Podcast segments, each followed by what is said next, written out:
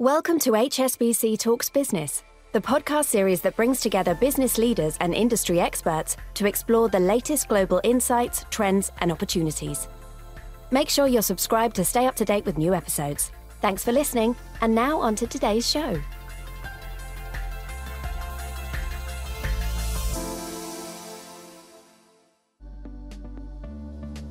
Welcome to Inspiring Progressive Female Entrepreneurs podcast mini series that seeks to empower and support women who are on the journey of growing and scaling their business. We'll speak with inspiring women about their stories and get practical advice from entrepreneurs who've been there before. This podcast has been created in partnership with Albright. Thank you for joining us. Hello and welcome, everybody. My name is Eugenia Prattley, and I'm a part of the HSBC team working really hard behind the scenes to help bring you this incredible series of female entrepreneurs to share their stories with you. And I'm absolutely delighted today to say that we are joined by Crystal Pang, the founder and CEO of Pickupp. Crystal, welcome. Hi, hi, Eugenia. Hi, everyone. Really happy to be here. So, I just want to set the scene a little for those of you who may not realize the extent of the impact and achievements of Pickupp in such a short amount of time. So, Crystal's actually founded Pickupp in 2016, so not too long ago, actually, really short time. In that time, she's been able to raise $57 million in funding, going right through to a Series B, which she closed at the end of last year, and expanded across four different countries, which is absolutely phenomenal. So just that much money, raising her up to a Series B and only starting the company in 2016 is absolutely phenomenal amount of growth and one that I think is a lot of lessons to be held, one that we don't hear about every day. And I think it's a real privilege for us to sit here and get to learn from you, Crystal, about your story and your journey. How about we start at the beginning? What is Pickupp? Where did you get the idea for it? And how did this whole journey begin for you? Pickupp is, as I've always put it, we are a data driven company, we're a tech company, but just so happens to fall into the logistics sector. That's how I always frame it.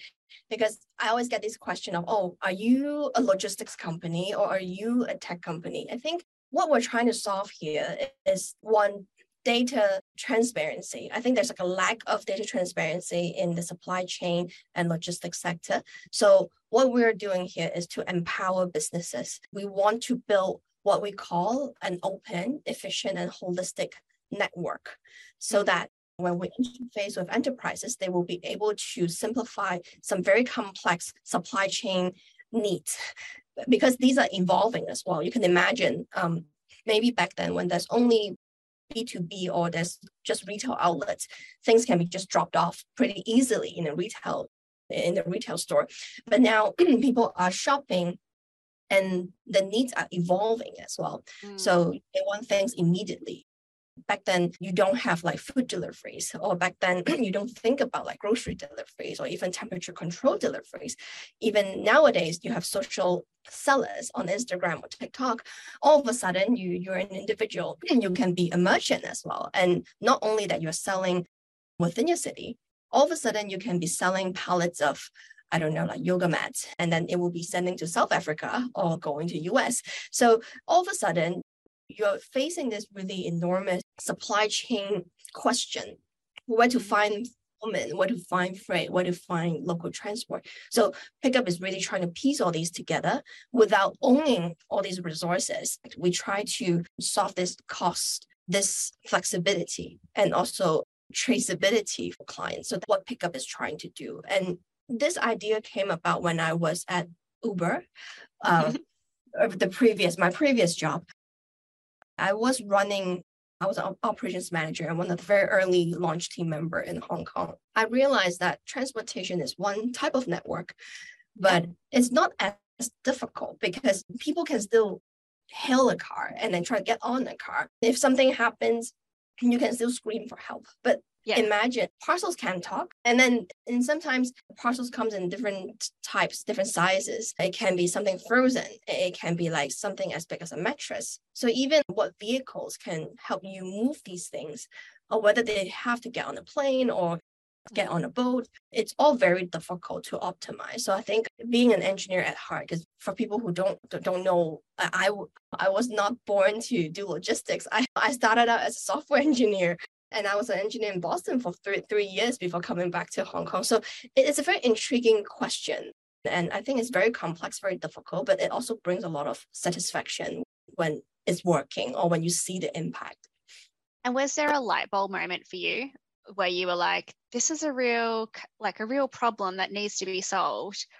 Or is it something that sort of you kept coming up against time and time again and thought, oh, there might be something in this? It was not very easy to spot, but it's a repeating question. I think the way you put it is mm. exactly that. We keep running into people asking us back then at Uber, it's like, can you send this? I just need the driver, but can they get off? Can they can they come up to my house to pick this up? Or they come, they have all sorts of different requests. And I think it all stems from supply chain issues being not homogeneous. Yeah. So that's why it coming up again and again. And then, you know, with this engineering background, I keep thinking about, okay, this is like a very complex equation with a lot of different variables. And it also seems the market out there, when people think about logistics startups or how do you tackle logistics, uh, people solve the problem by building another network on top mm. instead of utilizing what's already available. So maybe just to give an example, the oldest running logistics network that no one can dispute and it's always been around is the postal service. You're not going to say, I will replace the postal service. Things will get there. It's just that the postal service is a bit limiting because you can only send letters or small parcels and you cannot control the speed. But when people say, oh, I want to have other alternatives, they start re, they start replicating and build another network on top by building their own warehouse and own fleet and own vehicles. So then you have a lot of duplicating resources built on top of one another, creating traffic problems, congestion problems, underutilized warehouses. I think that that's the moment when I see there's no lack of warehouse or transportation companies out there. There's just no good system understanding what's available, what's the next best or next fastest option, and what is the cheapest option out there. No one is doing this calculation and giving it back yeah. to the businesses. That's phenomenal because what because I think that and you said at the beginning, the biggest issue with logistics and transportation, all of this is it's transparency. It's so hard to know what's out there. And if you are a social seller on Instagram or TikTok or whatever, or you just run a small stall or you run a yoga mat company, you don't often have a natural way in to understanding this world either, particularly in the very traditional way that it's been set up and a very fragmented way as well, because when you talk about networks upon networks, it starts to get very fragmented. And so that that sort of that lack of transparency just increases, right? It becomes even more complex to try and find your way around. So I think clearly it's not just me who thinks you've hit a genius idea here because all of your investors and your customers and your merchants all also think you've hit on an absolute genius idea and then you've brought it to life, which is phenomenal. I, I want to now take that step of you're starting to disrupt. You've got this idea to disrupt this whole industry that we've just mentioned is complex, it's old, and it's very limited, right, in its ability to connect beyond borders as well. There's it's a lot harder to do that. So yeah. when you started Pickupp, but you're very fortunate that you have this software engineering background, so that comes naturally. But what you don't necessarily have is a logistics background. Yeah. How did you start your way in disrupting this and selling your story to others to help build what has become Pickupp today? I, I cannot agree more that convincing or, or trying to sell this idea to someone who's been in the logistics business for decades uh, may not be as easy as it seems. It takes a lot of convincing. Obviously, you you need to be shameless. almost like you know, when you sell something, first of all, you need to believe in it. You need to sell this dream, even though you're not there yet. You need to just keep telling people why you believe in it. I think there's some sort of you need to have the confidence in yourself, and, and it will it people can see through you as well, right? Whether you're just doing a sales pitch mechanically or you truly believe in something. The first 20, 30, or even like the first 100 pitches to merchants has is difficult, and mm. talking about someone who's very seasoned to convince them that you do not need to invest in any capital expenditures, but you will still able be you still solve the problem. I think it, it does take someone with an open mind. So not only that you need to keep doing it persistently and be shameless about it, you also need to pinpoint who within these group of people are more likely to embrace change. And once you mm. spot these people who are decision makers, um, you try to show them what things can be like. So if you can move one person, then slowly you will have another follower. And once you start to have a track record, then it will be much easier for the third or the fourth or the fifth to come on board. I think that's a it's a really interesting point there. The fact that you did have to go through so many. I'm going I'm going to assume they were no's. You heard a lot of those in the beginning to to try to get through to the one person who like, okay, I get it. I get where you're going with this. What were the top qualities that you looked for when you were meeting with VCs and investors? Because you've got some really good names on your board, don't you? We've got Swire, for mm. example, here in in Hong Kong and Asia they're a phenomenal name. You've got Drive Catalyst on there, Reefknot. So some really impressive names there. What were you looking for? A lot of times startups feel like it's almost a very one-way relationship. It's whether like this investor just want to say yes or no and they drive everything. But I see it as a, more like a partnership and not only oh, obviously financial financial assistance is one thing, but you also want the investor to really understand what you're trying to achieve and mm. what is the longer term vision because there will be some investors out there where they just want to drive sh- short term gains right. when they start seeing all startups to be like they can all be the same and it's you're just like the probability is like almost all the same and it's all about just the price and just about the valuation i think i would try to avoid this type of investors when I speak to them, I do want to see the resonance and that they can see how painful the problem is and what we are able to do. And obviously, we need to hold ourselves accountable as well, right? When we say we will do something, that that's part of the investor relations management that will really show them how this is done. And I think this will foster like a better relationship with the VC and with the investors as well. So they need to they need to understand the problem and they also need to be patient. I think I think that's the that's what I would look for. I've really like like that is I've never heard someone say that before that they're looking for patience and they're looking for a long term view. I think it's I think it's really inspiring that you had such a clear definition of what you wanted in an investor and in a partner because we often hear it from founders as they're like I want any investor I'll take anyone but actually taking that time and holding up those values is probably going to serve you serve you more in the, in the long-term future as well. Yeah and i think it has to do with the sector where we're in because the logistics sector is not like something that is created from nothing. It has been around for, for a long time. And the way Pickupp disrupt this sector is trying to digitalize a lot of these people. And we're trying to integrate with multiple partners because this network cannot be built alone. At least that's what we believe, that we need to collaborate with a lot of parties. If you want to drive price and drive flexibility and drive speed, all at the same time. Something's got to give, which is yeah. collaboration and crowdsourcing. So if, to do that, it will not be something that just happened overnight. From the beginning of, okay, we've launched and now slowly getting customers. And now, as I said, you're in four different countries. How did you do that? And at what were the points where you knew we need to go up, we need to go bigger? And then, final question onto that is is how did you do that? Was it a, I'm guessing, a very fine balancing act between investing in headcount and investing in development and expansion? I'm imagining that was a question that you probably asked yourself numerous times. Yeah, it's a great question. I think every entrepreneur will at some point run into questions like this. The, when we started Pickupp, we did not have a product. Product did not exist. Basically, we went out with just one question like we, we said, why don't we go out, talk to 30 clients, and then ask them this question. If we, if you are given a service that is not delivered in two days and also not delivered in one hour, is somewhere in between. In terms of pricing, we'll also price you somewhere in between the one hour and then the, the two days. Are you willing to pay this price? And will you deliver with me if I can commit to this service and price?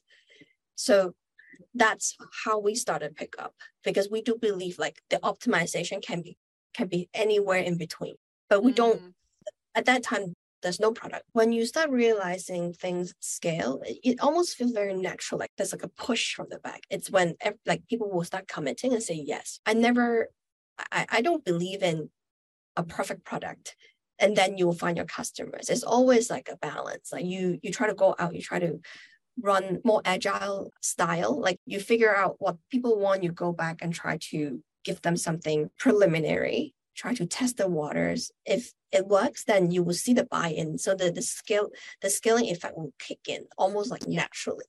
And then and that's the time when you realize, okay, certain things can be productized.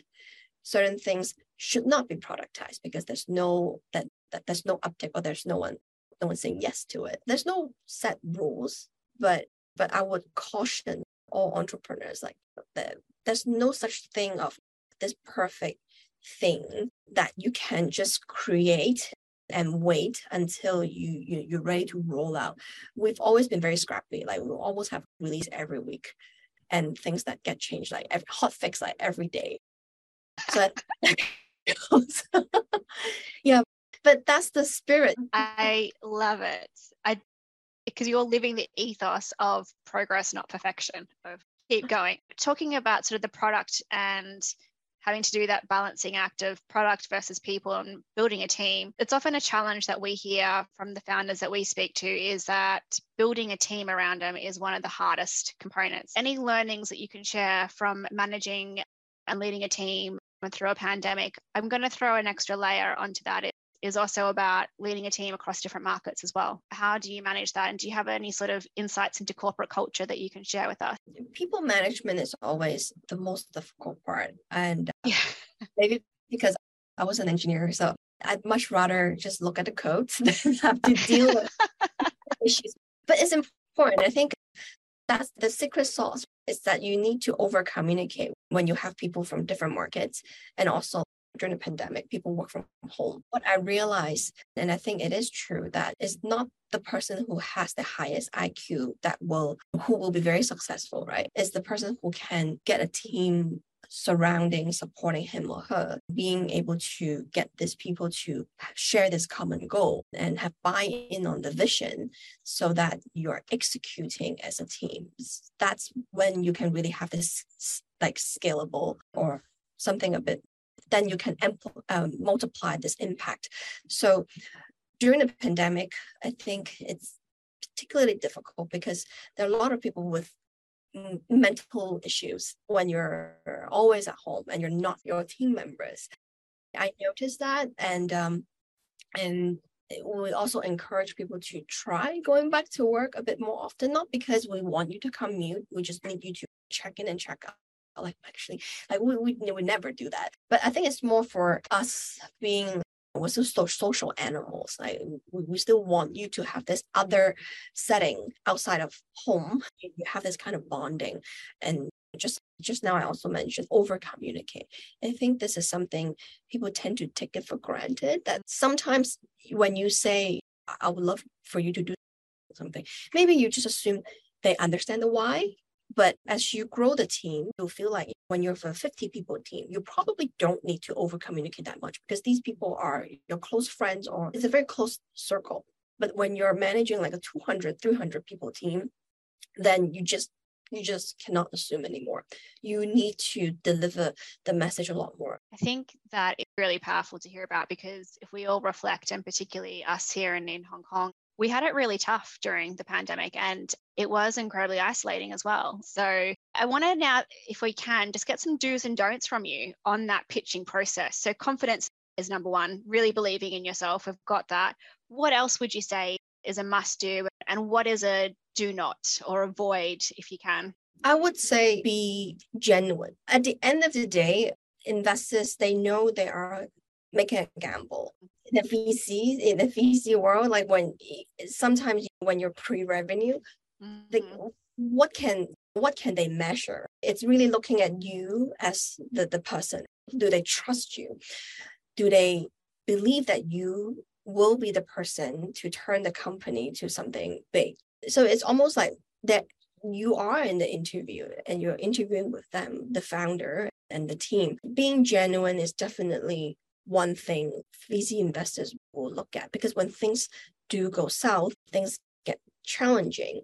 You need to be the one who will tell them that I'm sticking around and I'll steer this company and back on the right track.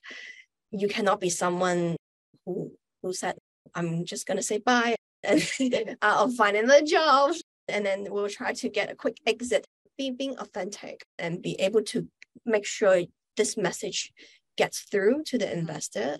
To me, I think it's super important. I like that. And what's what so I think that's a really good point there about they're investing in you particularly if you're pre-revenue. So it couldn't be, uh, to me, that sounds terrifying, but also incredibly empowering at the same time. So a real mix there of, of what it must feel like to go through that process. But now, what about the don'ts? What should you, in your experience, what would you advise people avoid doing in in that journey? What not to do? For first of all, don't answer like some. Don't make up your answers. If you don't know something, just say you don't know you will look it up ah. like you will yeah don't pretend that you know everything i think that really destroy trust and don't i think try to give people the sense that you know you are you are the do it all you're the almighty i think what investors look for is someone who is able to lead and delegate and manage that means you will not be the person doing everything there's no need to tell people that you know, I can code, I can market, I can do this, I can do that. I mean, I, I can do everything. That's not how, yes, they're investing in you, but they're investing in a person who can likely create a bigger team and manage and run the company in the long run. So don't try to tell them that you're the Superman. Brilliant. I've never heard anyone say either of those two things before, but you're absolutely right. You can imagine that immediately destroying an interview, and you could see that there's just too much risk on one person trying to have all the jobs in the company. That's clearly never going to succeed. Really interesting points there. It's really clear from your story today that people and developing the right culture has really been a key to your success. And that is something that I think we all benefit from in our careers is having a workplace, whether it's one that you're leading or one that you're a part of that values people. So thank you so much. And just a huge thank you from us at HSBC for taking the time out to share your story with us today. And thank you so much for being a part of the HSBC Female Entrepreneur Series. Yeah, thanks, Eugenia, and thanks everyone. It's really like amazing. I, I'm really glad that um, I can be a guest here. Brilliant. Thank you so much, everyone, and have a good day. Thank you. You've been listening to Inspiring Progressive Female Entrepreneurs, HSBC's podcast mini series dedicated to supporting women on the path of growing and scaling their own businesses. To access more resources for female entrepreneurs, please refer to the description of this podcast.